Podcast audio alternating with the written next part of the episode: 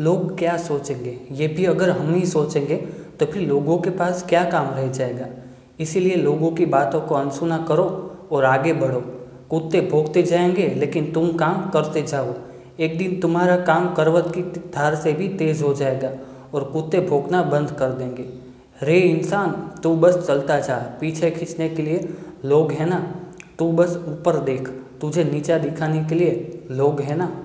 तू कुछ बंद कर तो दिखा। तुझसे जलने के लिए लोग हैं ना? और है भले इंसान। भगवान श्री कृष्ण ने भी कहा है कि तू सिर्फ़ मेहनत कर, फल की चिंता छोड़ दे।